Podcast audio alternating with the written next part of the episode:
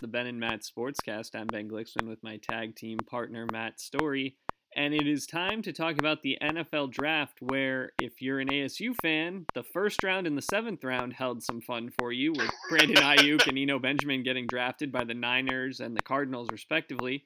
Uh, and then our traditional undrafted free agent class was terrific. Yeah, yeah, yeah. A lot of a lot of guys getting a few opportunities, which is good. Um, you know, uh, it's going to be.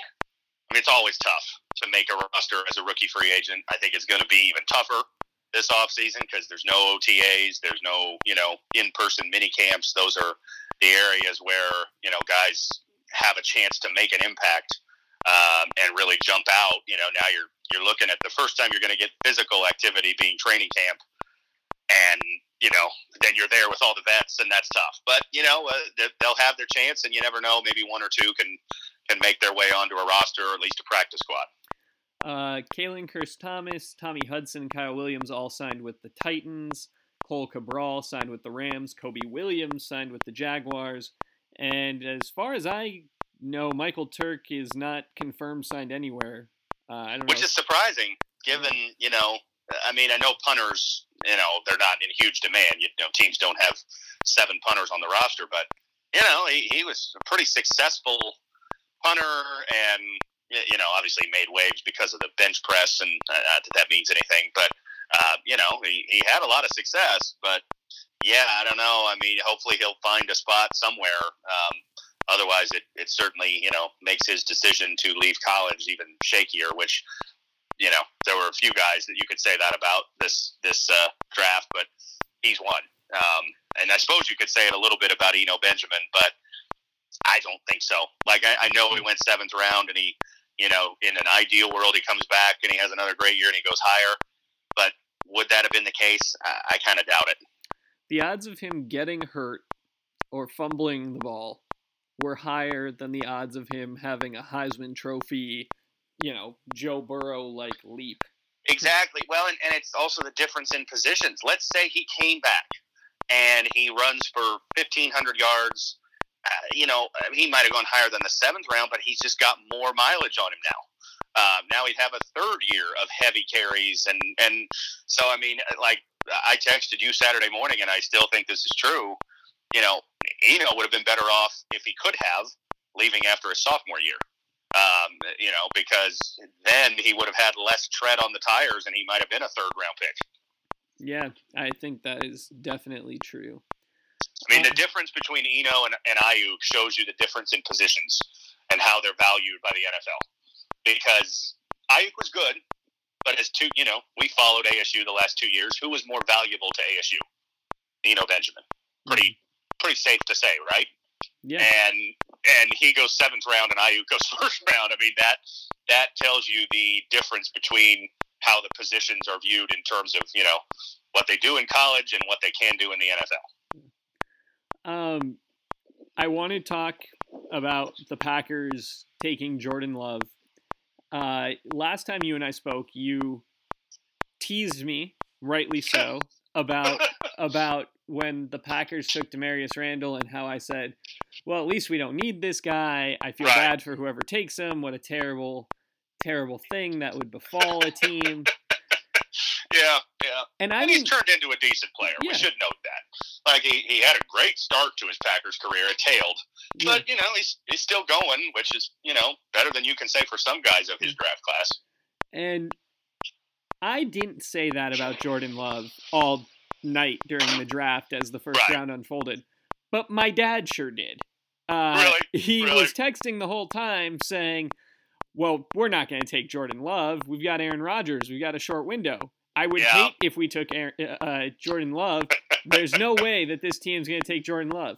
Well, we've traded up. There's no way we would have traded up to take Jordan Love, Yeah, and then we took Jordan Love. and that's that is to me the most notable aspect of it is they traded up to get him, which you know i i you know like look if the if the kid six seven years from now is a, a you know a Pro Bowl level quarterback, then it was the right move. You know I've said that about several quarterbacks we've seen over the years. You know I I thought Russell Wilson was drafted too high. I thought they could have got him two rounds later, but no one thinks that now because he's become a great player, and you know, it's like, well, you should have waited till the fifth round to get a great player. No one says that. So, you know, if he's if he's good, but but trading up for him was interesting because that's something you do to, you know, presumably fill a need, and it's not normally what you do if if it's like, you know, if they were at 30 and he was sitting there okay, you know, you think, well, gosh, if you really have a high evaluation of this well, kid, that's what they did with Rodgers. With Aaron yeah. Rodgers, exactly. They, he fell to them at 24, right, or something 24. like that. Um, you know, um, and and you know, it's like, yeah, okay, you know, you, you think that opportunities. I mean, I remember watching that 05 draft. Um, I don't know if we watched it together. I don't think we did although we were you, one of us might have been, must have been out of town that weekend or something because that was our freshman year. Mm-hmm. Um, and Rodgers was falling, and it was like, well, boy, if the Packers, you know, can get him, they have to take him, and they did. And it obviously was the right move, as we've, you know, has been borne out over the last 15 years. But it was interesting to see them trade up to get him. I mean, I, it, it was the only time in the first round that, as I was watching, I, you know, let out an audible like, "Whoa!" Um, that was a surprise when I heard that name. Yeah, I believed really truly believed when they traded ahead of the Ravens it was to take Queen. I thought yeah. that that just yeah. made sense.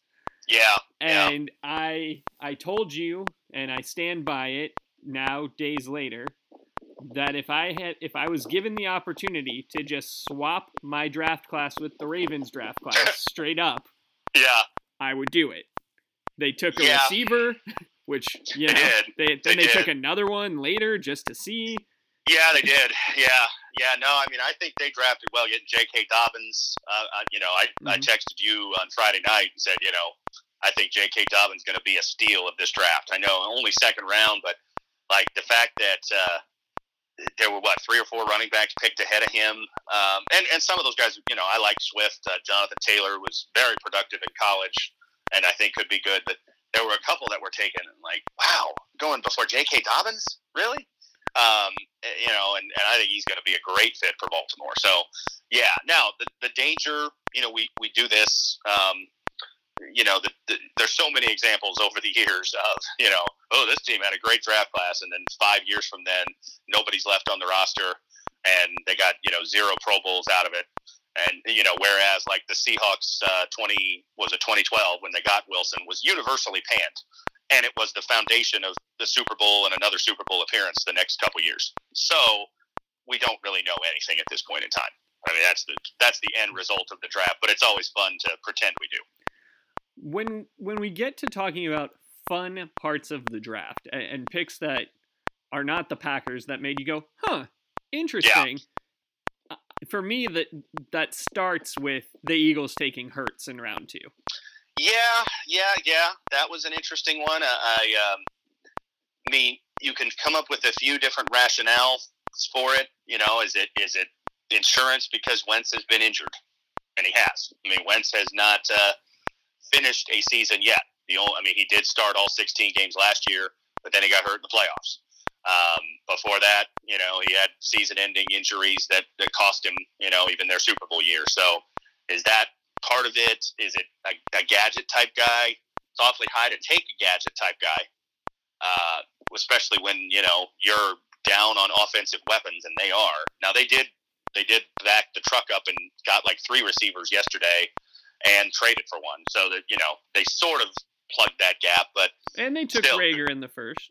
They did get Reagor, yeah. Now, uh, now the Reagor pick surprised me when Justin Jefferson is sitting there and and he went to the the next pick, I think, to Minnesota, if I remember yep. right. Um, you know, and and the weird thing was, you could tell that the lag time, you know, between announcing picks and communication. They come back from break. They're showing the Eagles on the clock. You can see Justin Jefferson's family is smiling. He's been on the phone. I'm thinking, oh, they're taking Justin Jefferson. They didn't, and then Minnesota did. Obviously, Minnesota knew the Eagles pick was in before they, you know, they announced it on TV because um, I mean I was I was penciling him into the Eagles based on that video, and then he ended up going one pick later. So um, uh, you know those were interesting.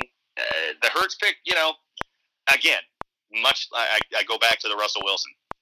It's questionable now, but let's say Wentz, you know, gets hurt again, or struggles or whatever, and Hurts becomes their you know reliable good starter for five ten years, it was worth it. Right now, it feels like yeah, it's a little bit of a reach, um, but it, it could prove to be smart down the road. I thought that the overall receiver drafting was surprising. Look, the, the Raiders, Boy, the Raiders Loaded. going Raiders and taking the fastest guy was not surprising. Not surprising, no, but But, but, that definitely was surprising first. to see him be first. Exactly. Yeah. I mean, most most everybody seemed to have Judy or Lamb as the top receiver, and uh, they did go shortly after. Mhm. Um, but yeah, that was that was a bit of a surprise. Both Raiders' first round picks were ones where they were they were swimming against conventional wisdom, taking Henry Ruggs first, and then taking Damon Arnette, who I think most people thought was a second day pick. Uh, you know, with the 19th overall pick, I, you know, I followed the the mocks and stuff a lot because one, there wasn't a whole lot else going on.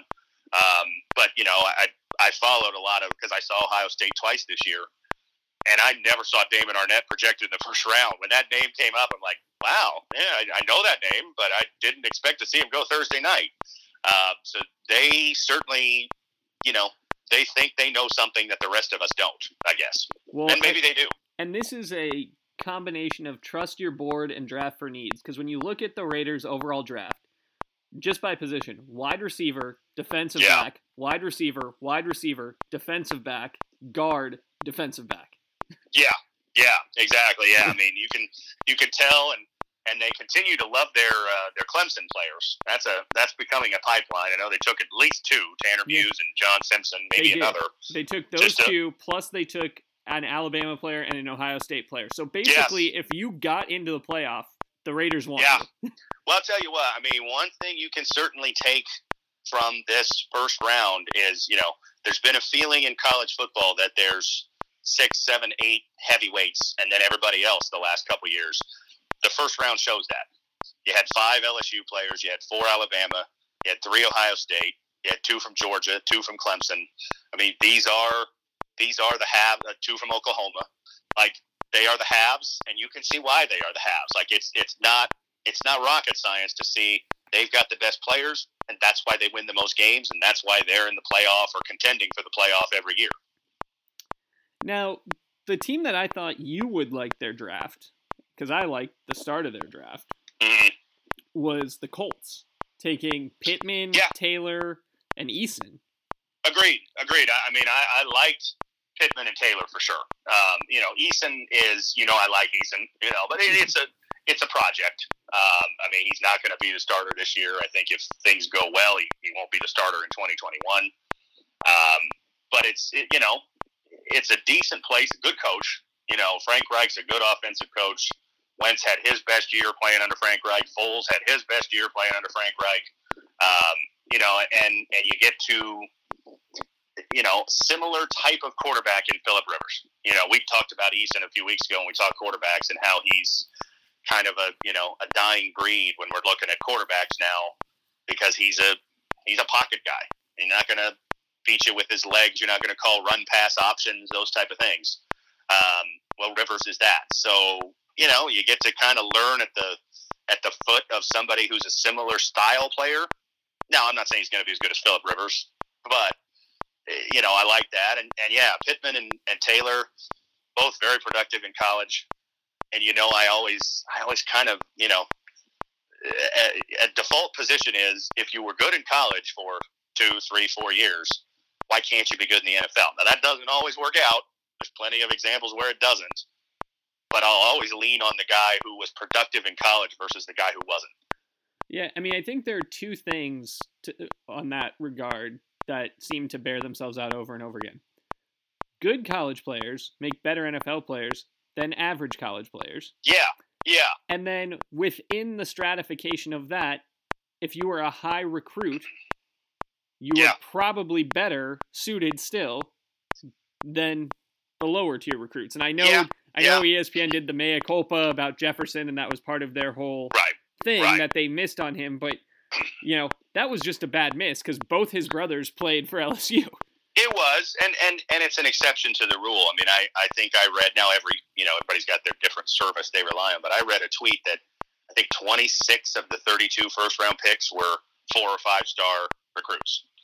It's a pretty good success rate. You know, I mean, like now again, you can flip that. You can make the numbers work any way you want.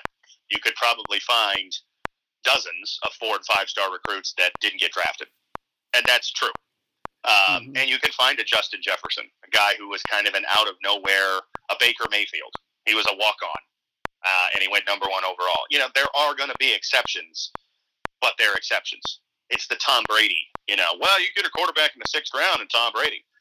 Sure, but there's you know what five to ten quarterbacks every year who get picked in the sixth or seventh round, and they don't amount to anything. Tom Brady is the exception, not the rule. Yeah. Um, one draft that I know you've locally been exposed to a lot of, but I think is worth mentioning, is what the Cardinals did. Yeah. Um, Isaiah Simmons falling to them at pick eight seems to be beloved by everyone. I mean, you know, I liked Isaiah Simmons. If you know, we we talked draft, you know, what three weeks ago, and and I I said I thought the Giants should take him at four. After after we talked, it seemed like the emerging thought was the Giants were going to take a tackle, and they did.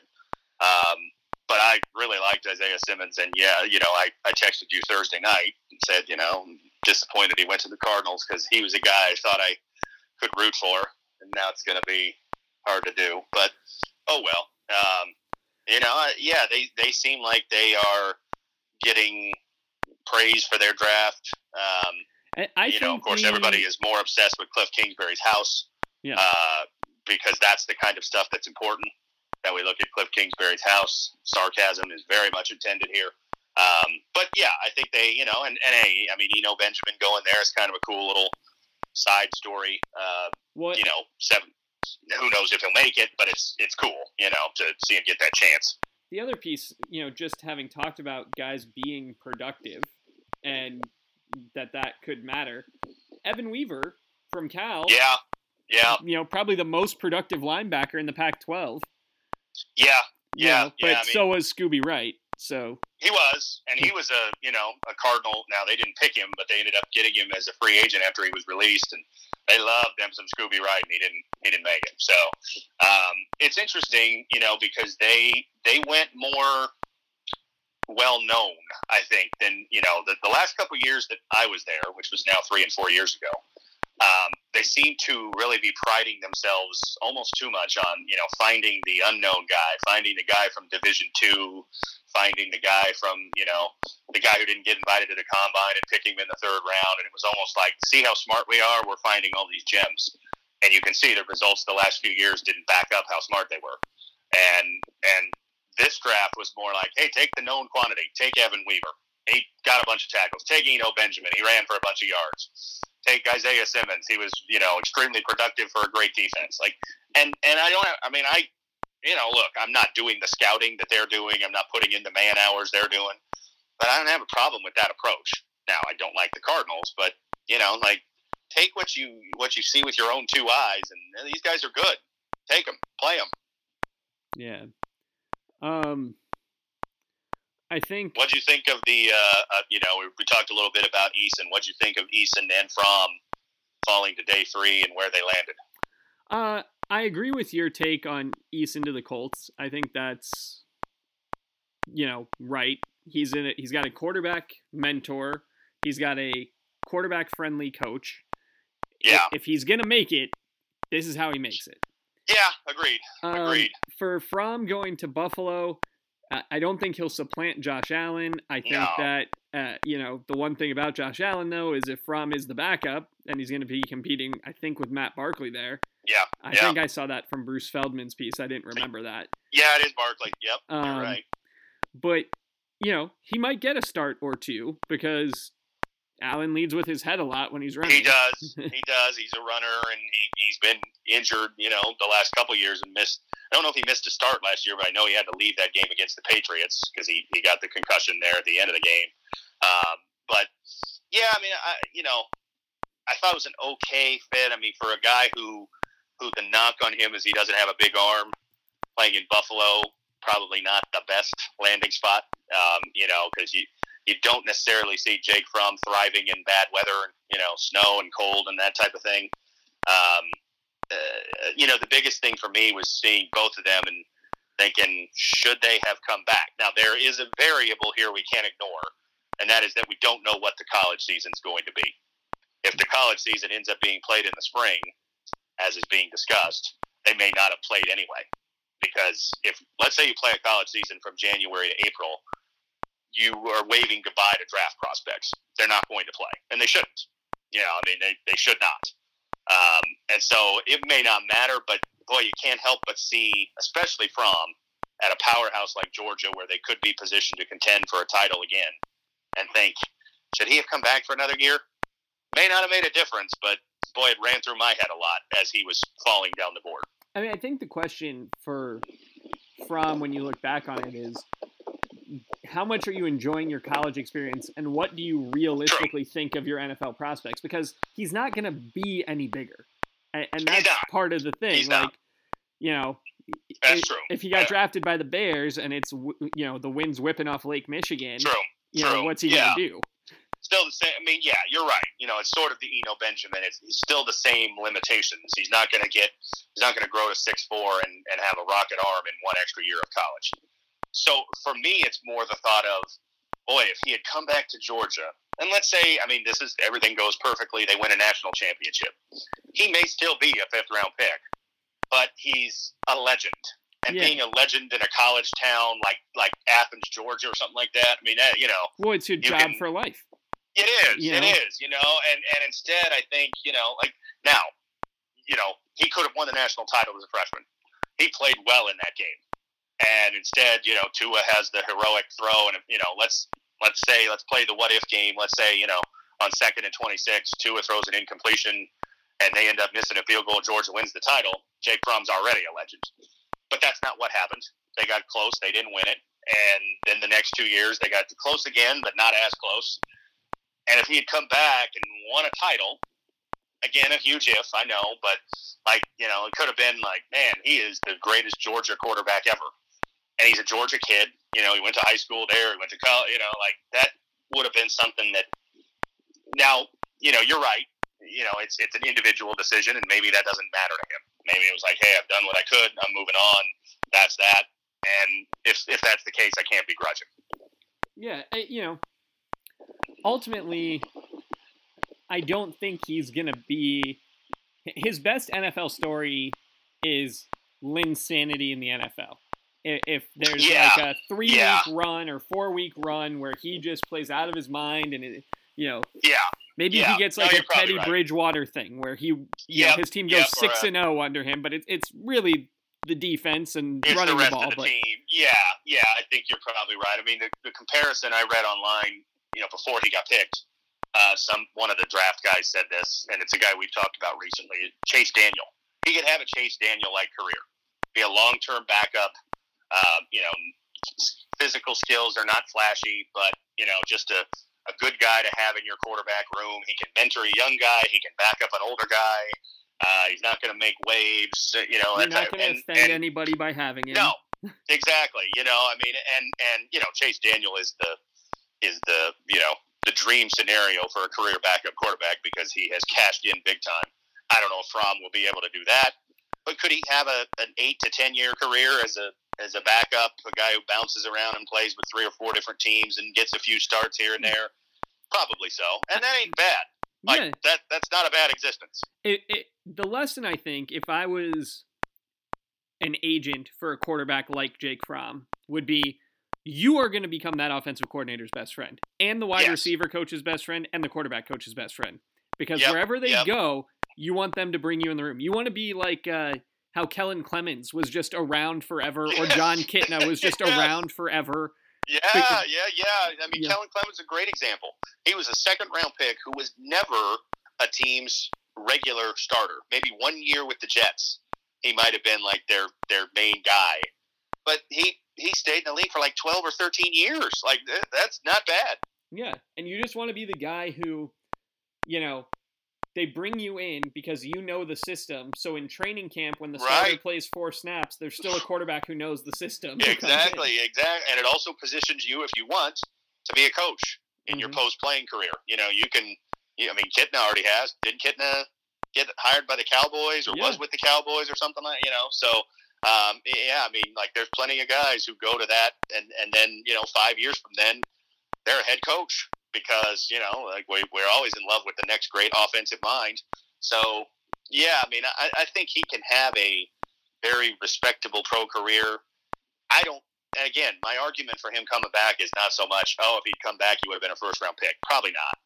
Uh, you know, like the, there's going to be a new batch of guys next year. There's Trevor Lawrence, there's Justin Fields, and there's you know, pick two or three names that we're not even thinking of, like Jordan Love or Joe Burrow, or in recent past years, you know, Mitch Trubisky or Carson Wentz, guys who were not 12 months out thought of as first round picks and went very high in the first round. Um, so I don't think he would have done that, but could he have had like a really memorable finish to his college career? Maybe. Now Jacob Eason, I think made the right decision. Um, you know, Washington's in transition, new coach again, new offensive coordinator again. Like I, for him, I say, you know, yeah, I think you made the right call. Even though he went fourth round, he might have been fourth round again next year or later. Yeah, I mean, if they go in the tank, and, and the other piece of this for everybody, and obviously it's more so for you know running backs first and, and receivers and Right. corners second, but you know you blow out your knee. You know you True, you have a. Tua like injury, a freak injury, but it's like because if you're getting a fourth round grade, they just won't draft you. They won't. You're right. You're right. Yeah, I mean Tua is is because he was considered an elite prospect is why he went number five overall, despite the injuries. Um, you know, and uh, getting to that, you know, as as you bring up his name, isn't it kind? I mean, we kind of talked about it. It is funny how last April it was the Dolphins are taking Tua. We went through a lot of turns in the road, roller coasters, misdirections, and what ended up happening? The Dolphins took Tua with their first pick, just like was projected 12 months before. Yeah, yeah. Look, not everything works out how you expect, but sometimes you know. Sometimes it does, yeah. Yeah. I mean, it's This always was, uh, interesting. you know, 12 months out, we project a lot of things about the draft. Most times they don't happen. This one did. Yeah, this was a a uh, result over process. It was. It was. Yes. Yes. And you know, I I, I thought their uh, I mean, three first round picks. I you know I like the pick of Austin Jackson from SC. He's he's you know he's young and raw, but uh, you know I think he could be a really good player. They got um, Igbinoghene from Auburn, a good corner. I mean, I thought I thought they did pretty well for themselves. They had a bunch of picks. They should have. Um, obviously, you know their draft is going to be based on what does Tua become. If if Tua becomes a star, that draft will be viewed as great. If he is, you know, injury prone or not up to the billing, then it will be, you know, they wasted the pick. But, uh, you know, good smoke screens by them in the weeks leading up to it. They're in love with Justin Herbert. They want to draft a tackle. Uh, they they got the message out there. We're not that high on Tua. And then what did they do? They took Tua. Well, and that's the thing. I can't remember who it was either on, you know, the broadcast or on Twitter, but somebody said there were so many smoke screens that ultimately people just threw their hands in the air and said, "Well, whatever. The Dolphins are going to do. They're going to pick somebody. They're not going to trade out of that spot." Yeah, I think. I mean, I think they played it well in the sense of, hey, they didn't. What they didn't want was other teams believing the Dolphins love Tua because then if somebody else does, oh, they're going to call the Lions or call the Giants and say, hey, can we get ahead of them? But if you get the message out there and you convince people that maybe the Dolphins don't want him, maybe we don't have to go to the Lions or Giants. We can just sit there at six or seven or eight or whatever and take him there. And you know, if that And was their goal, they you played get- it well. Instead, you sit there at six and you get Justin Herbert Yeah, because you yeah, got rid of I- Phil Rivers and Right. you just drafted Phil Rivers. yeah, yeah. Now, would, would they would they be happy if Justin Herbert's career is Phil Rivers? Absolutely. Probably so. Yeah, Phil Rivers you know, but it, is a, a borderline I mean, Hall of Famer. yeah, yeah, but he's what what Justin Herbert isn't, and what I thought the Chargers really would try to do is, you know, sex appeal when it comes to ticket buying. I don't mean literal sex appeal. Uh, you know, like uh, you know, like it's Justin Herbert's face doesn't get people in in Los Angeles to say, you know, I got to get to a game.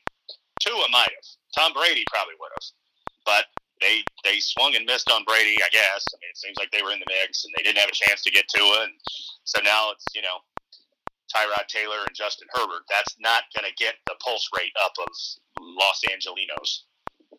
Yeah.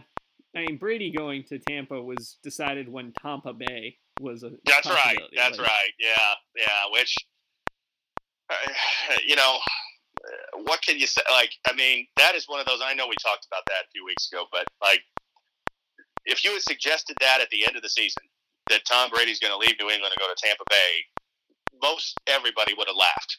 Like that would have been dismissed out of hand. He ain't going to Tampa Bay. Oh, oh, and they're going to get Gronkowski out of retirement. Oh, yeah, right. Uh, you know, I mean, it is it is the type of thing that I guess you know keeps us keeps us interested in sports because those are the things that would have been laughed out of the you know out of the blue and and you know like it happened and now they're they're one of the most interesting teams in the in the league this season which you know the last decade plus they've been irrelevant basically yeah I, since since Chucky left, uh, you know, when's the last time Tampa's been, you know, on the forefront of people's minds? Yeah, and it's basically Gruden and Dungy, and then yeah, nothing. Which that was 20 years ago. uh, you know, I mean, Dungy left what Super Bowl Super Bowl 36 that that you know Dungy Dungy left or got fired, ended up at the Colts, and then Gruden Gruden, who maybe could have gone to the Super Bowl that year with the Raiders, instead went the next year to 37. So that's 17 years now. Yeah. I also think it is worth noting that it takes a special kind of blindness to the world that a guy can walk into a park in violation of a law and walk into somebody else's house and no everyone's like, "Oh, what a fun story." I know. And, I know. And and like I'm gonna be that guy. Would that be the case if let's say Jameis Winston nope. was still there? It would not be the case. It would not be. It would not be. No. I, it would mean, be, like, it, would be wouldn't... what a knucklehead. And yes. then immediately after that doing something else bad like well yes. are you have you cut him yet? What what's yes. you know Yes, yes. I mean, I just I I, I hate being that guy because sometimes I think that you know we, we play the race card or we play the the put upon card too much, and I do. But in this case, like I do think there is a little bit of a double standard here of like, oh, fun old Tommy, he just he's just finding his way in a new city. Yeah. Uh, whereas somebody else wouldn't get that same treatment. No. Now, you know, Jameis, Jameis is maybe not the greatest example because he's Russell got Wilson. Yes, yes. You know, Yeah. I mean, like, I just don't think that would be the case. If, uh, yeah, let's say Russell Wilson in Seattle had two incidents like that, fairly harmless incidents. I mean, they are. They are harmless incidents. He didn't, Yeah. you know, he didn't, you know, uh, cost someone. He didn't rob someone. Uh, you know, but still, let's say that that happened in the last month. Uh, I On- think the on- reaction would have been different. on back-to-back occasions. Yes. You know, Yes. it wasn't yeah. like he had one at the beginning of March and then one at the end of April. Right. It was right. like within a week of each other. Exactly. Yeah. Yeah. So I, I don't know. I don't know. I mean, yeah, I, you know, they're they're funny in a way, but in other ways, it does show the double standard that some people get compared to others. Uh, you know, it just it just does, and and I think you know that's one of the reasons to me I've thought about this because a, a future topic that we're going to do is our most hated and most liked athletes, and you know Brady's going to be on that list for me. Like to me, that's one of the reasons I don't like Brady is because Brady tries so hard to give off this vibe of like, what a cool guy. Like Belichick, I don't think Belichick gives off that vibe. I don't think Bel- Belichick really likes anybody. Uh, you know, like I think Belichick would be happy just operating in anonymity and making his ten million dollars a year. I mean, Belichick Uh, is mhm. very similar to Barry Bonds to me, Yes, which is yes, he he's probably the greatest at what he does. yes, He also figures out what the line is and will either cross it or be so close on it that Or- it's yeah. breathing on it. I think he is detesting of the attention. Now, I always get a little hesitant with that kind of thing because look, if Bill Belichick really hated attention, he could retire and just be anonymous. Yeah. He likes the money, he likes the success, he like you know, like th- there are things that Bill Belichick likes about being Bill Belichick. But I do think, you know, I think he's a little bit like Tiger Woods in that if you gave them the opportunity to have their career and the money and the fa- and the success, but not the fame, they jump at it. I don't think they really love the fame. Whereas I think Brady like loves the fame and he loves to be have his face out there and uh, you know Well, he's, and- he's just he's phony to me. He's Like also he's just phony. he's also I think from your perspective the opposite of Peyton Manning because Peyton Manning, it feels like, is in on the joke. Like yes, he gets yes, that he's true. everywhere. He he gets that he's That's like true. portraying a goof. Yes, yes, I, I I think that's true. Now, I will concede that you know Peyton Manning has crafted a great everyman image for himself. And is Peyton Manning the everyman? No, because he got hundreds of millions of dollars, and you know he's got houses all across the country, and there's a lot of athletes who do that, and they're all phony at it. Every single one of them, because when you make that much money, you're not the everyman. But I agree with you that I that I think Peyton Manning is a little bit more. Yeah, it's a good way to put it. In on the joke. You know, he, he's he's self-deprecating. Uh, you know, he knows he's overexposed when it comes to ads, and he makes fun of himself for that. Um, I don't. You know, I've never got the feeling that Peyton Manning thinks like I have the secret to life. But I do think Tom Brady thinks he has the secret to life. Well, that's I mean, why there's I- no I really PM do. 18. Right, right. You know, it's it's that kind of thing that just comes across like, ugh. Now again, we'll probably talk about this more in depth when we talk about our most most liked and most hated, because those two names will be on my respective lists. I'm sure you're not surprised by that. Mhm. Um, but you know, now I will also admit, because of my liking of Manning, that's why I hate Brady. But then he has given me so many other reasons to hate him since. It's like I started at like hate level three or four, and then he's given me reasons to push it to a ten. Yeah, he's made it onto your Mount Rushmore. He has. He has. He might be number one. But we'll save that for next time. Yeah. Uh, I'll, Teaser. I'll give my my one uh, because I have somebody who is on both of my lists, Okay. and that's Brett Favre. well, okay. Okay. Well, you know, uh, Because I enough. I loved Brett Yeah. Favre. He Yeah. was my the first time I ever purchased an autograph. It Yeah. was a Brett Favre autograph. I love Brett Favre. yeah, yeah. Fair And enough. then- I, I, I know that. I I lived through the end of the Favre years Yeah. uh, with you, so I, I do know your adulation for Favre. and I I wanted him to retire, and I wanted Yeah. there to be no acrimony.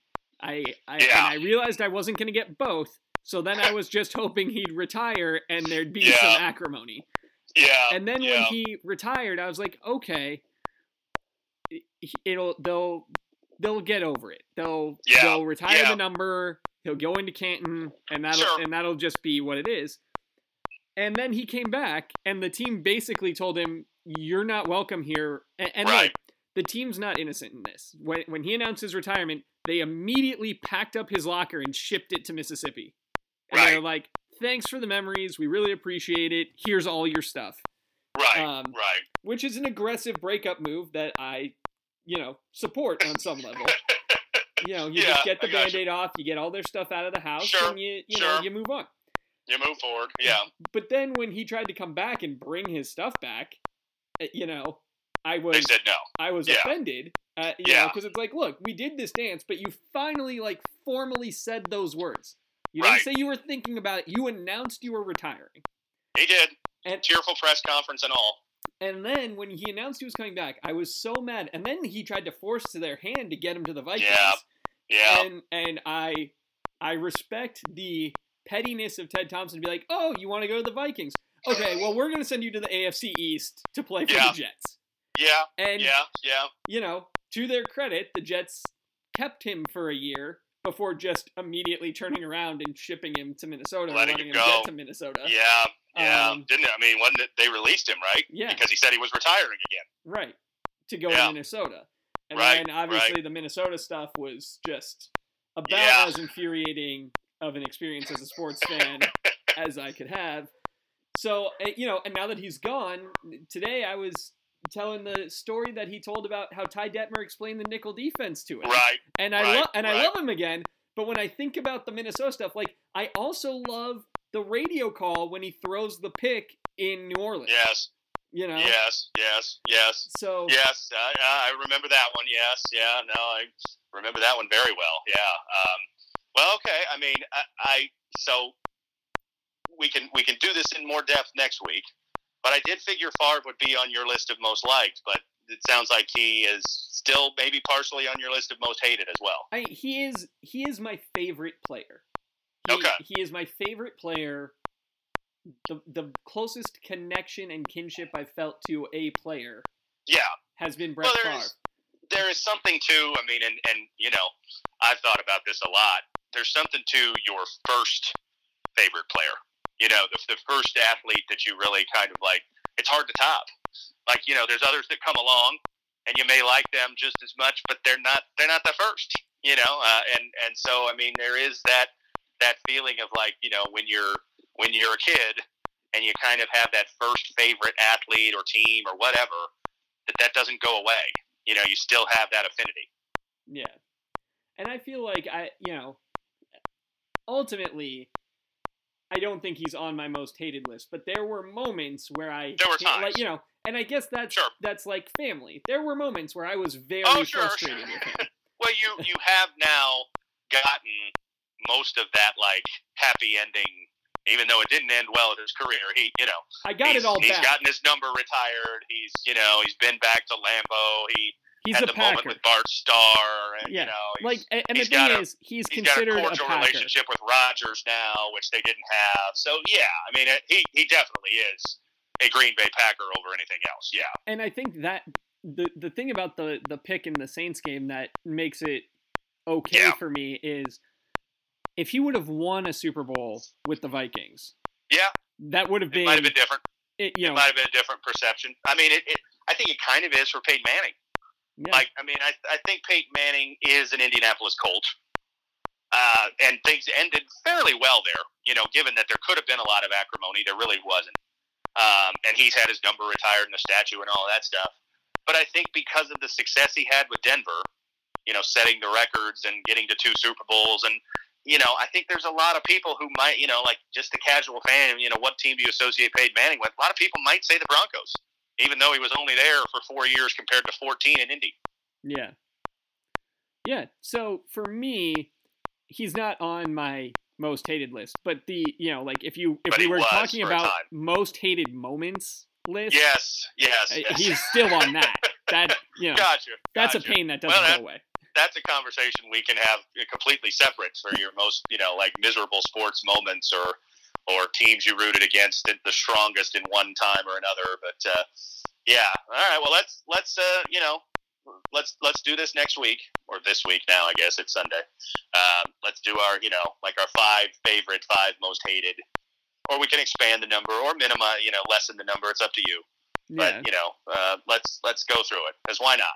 yeah. I mean, this is this is a time to take stock of our sports fanhoods. Yeah. Well, we'll be back to do that and talk about other things in our sports Yes. fanhoods. I like Maybe there that. might be some eh. other news between now and then. Who knows? But There's you know there's, there's signs of life at least. until then, he's Matt. I'm Ben. It's the Ben and Matt Sportscast.